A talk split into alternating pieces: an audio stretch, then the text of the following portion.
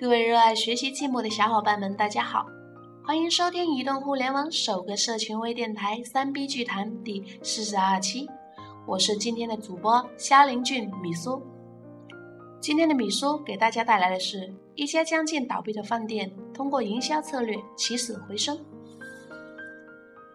一家饭店在很短的时间里，生意就从几近倒闭到门庭若市，这令周边的同行在羡慕之余都。啧啧称奇，因为他们的生意依然惨淡。于是，同行业纷纷探究该饭店起死回生的经营之道。其实，对于这个饭店，我是很了解的，因为它是我的亲戚在去年投资经营的。前一段时间生意很差，几乎面临关闭了。亲戚非常的着急，实在是没有办法了。知道我在经营管理上还略懂一二，就打电话让我过去看看。好，那我就过去去看了一下，就从以下几个方面给他做了一下策划。第一是从地段方面入手，因为这个饭店位于火车站广场地下一层，广场上边是休闲健身的场所，多数时候人流如织。广场下边是商铺，但是商铺招商的情况很差，没多少家经营的。广场位于火车站汽车客运站。公交车站站三交三站交汇处，因此客流量非常大。那当然，饭店的准客量也很大。近几年来，火车站及周边地块整体拆迁改造，那原先的饭店、宾馆、商店等全部都要拆除，到处都是塔吊，整个地块都在开发之中。想在火车站地块上面找一个正规像样的饭店是几乎没有的。想要用餐，就要到火车站地块外面去找，很不方便。这点看来，不是没有食客，也不是饭店多竞争激烈，而是一方面食客找不到饭店，舍近求远；另一方面，亲戚的饭店近在眼前，居然无人光顾，这是为什么呢？我经过询问旅客、车站司机、周边居民等，他们竟然异口同声地说道：“不知道广场下面。”还有饭店，也不知道怎么样才能到这家饭店，因为广场上面到处是树木、花草、桥栏、曲径等景物，而恰巧饭店的地下入口本身并不明显，加上被树木、花草等景物遮挡，他们根本就找不到饭店的入口。那为什么食客不知道饭店找不到饭店呢？是的，因为他缺少宣传。我就开始建议亲戚大量印刷一些宣传卡片，卡片上。印刷店名、电子入口导向、电话等，先向客运站的几千名客运司机、火车站的工作人员、周边的居民派发。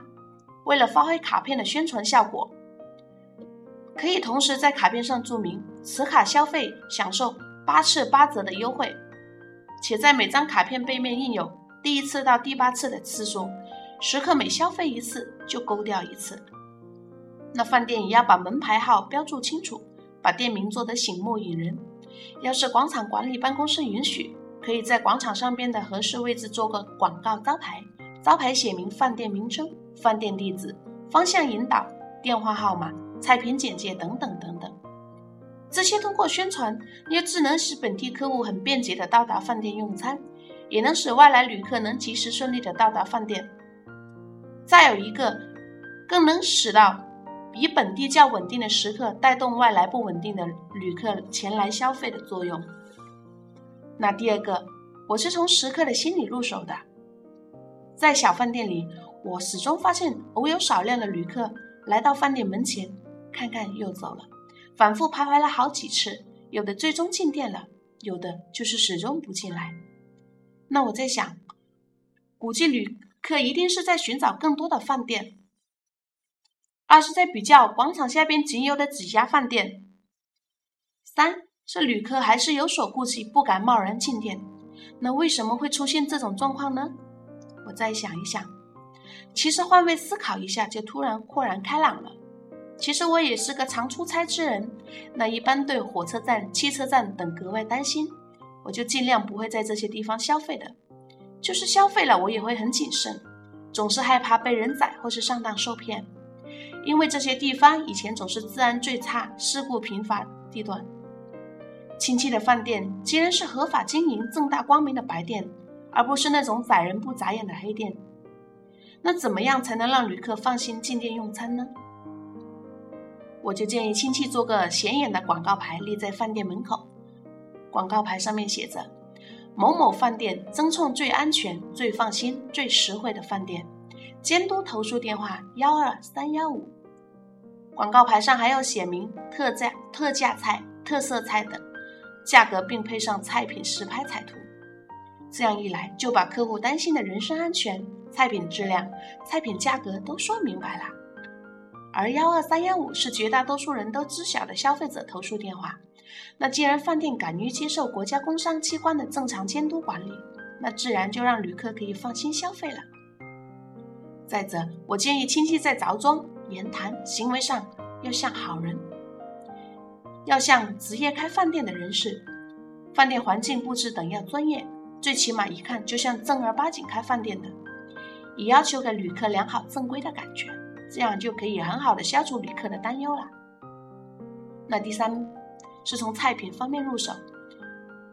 亲戚夫妻俩都是干过大酒店的，尤其是老板曾是五星级酒店的厨师，炒菜技术、菜品种类等方面肯定是不成问题的。于是我看看起菜谱，发现菜谱上只是罗列了一些杂乱无章的饭菜名，毫无特色，品种相对单一。那既然饭店，地处车站这个特殊的位置，就要兼顾当地食客、外来食客的这个特殊餐饮特点，更多的是要满足他们的选择和胃口需求。我就开始建议亲戚增加饭菜的品种，要分出大众菜、特色菜、特价菜、地方菜等等。要是有条件，就要把每种饭菜实拍的彩图和简介、价格一起印到菜谱上。这样就解决了众口难调、风俭由人的问题，又能很好的吸引食客来消费。那在菜品的质量上，我建议一定要做到菜品质量最好，要用最新鲜、最合格的原材料，而且要用最卫生的厨具、餐具，并且要用到最安全、最科学、最实用的烹饪技术，严格保证菜品的质量一流，从而使食客完全放心享用美食。在菜品价格方面，建议他在价格上要适中，高中低档的价格菜要搭配合适，让食客能够对高中低档的菜品自由选择、自由搭配，最大限度的满足食客的餐饮需求。我还建议他，如果有条件的话，要经常进行菜品的创新和更新，让我们的食客常吃常新、流连忘返，以期更好的吸引回头客。第四，我是从他的服务方面入手。通过观察，我发现亲戚不太重视服务，认为只要菜品质优价廉，服务就无所谓了。那我告诉他，服务相当重要，服务的好坏直接关系到食客消费额的多少和回头客的多少。如果你的服务不好，食客就少些点些菜品凑合着吃，然后马上离去，免得生气。也许他从此不再来本店。如果服务好了，顾客心情高兴，也许就会尽情消费，更从此成了本店的常客。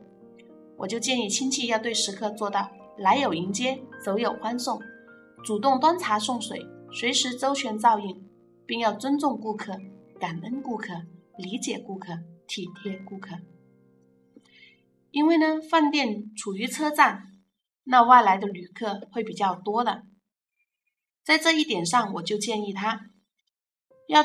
备好列车时刻表、客车发车运行表、公交车行车路线表等，为食客出行提供方便；还要为食客提供地址、住宿、商场、旅行、风俗等方面的咨询，全方位的为客户提供服务。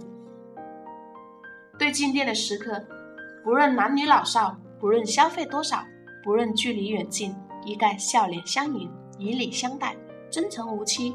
这样，通过对食客提供良好的服务，一则树立饭店良好的口碑，二则为饭店带来大量源源不断的客源。这样一来，不仅稳定了老食客，老食客还会带来介绍更多的新食客，从而使饭店的生生意兴隆。第五，我是建议他从环境方面入手，至于饭店内环境基本还是差不多的，我建议他要做到使顾客到饭店有到家的感觉。我们的光线要柔和温馨，摆设要整洁大方，空间要宽敞不压抑。店内尽量摆上一些鲜花，店内影碟机要多放一些舒缓的音乐。由于时间紧，我只是大概提了以上建议就匆匆离去了。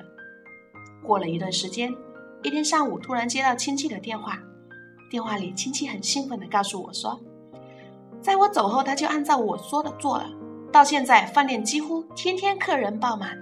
亲戚要我一定要到饭店里亲自看看生意兴隆的场面，说一定要当面好好的谢谢我，并不不自豪的说其他饭店都要向他请教。我跟他说道：“只要生意好就行了，感谢我就不用了，并嘱咐他，现在饭店生意好，并不等于以后也好，一定要随时注意餐饮消费、餐饮管理等变化，及时做出调整和完善，并。”以求保持饭店生意的长盛不衰。那通过这个案例，再一次证明，在一般正常市场情况下，不论小饭店还是大企业，遇到营销困境都不要惊慌，而是静下心来，深入调查、认真分析，再发现问题，提出方案，贯彻执行。我相信营销的困境完全能够解决，因为办法总比问题多，不是吗？爱拼就一定会赢的。好了，各位，那今天米苏的分享就到这里暂告一段落了。在这在这里，我跟大家讲一下，三杯聚义的粉丝微信群已经开通了。如果哪位想要进群的伙伴，请加我的微信：二八四九六零二。期待与你在群里跟全国的营销同行一起切磋论道，畅谈营销。我们下期不见不散。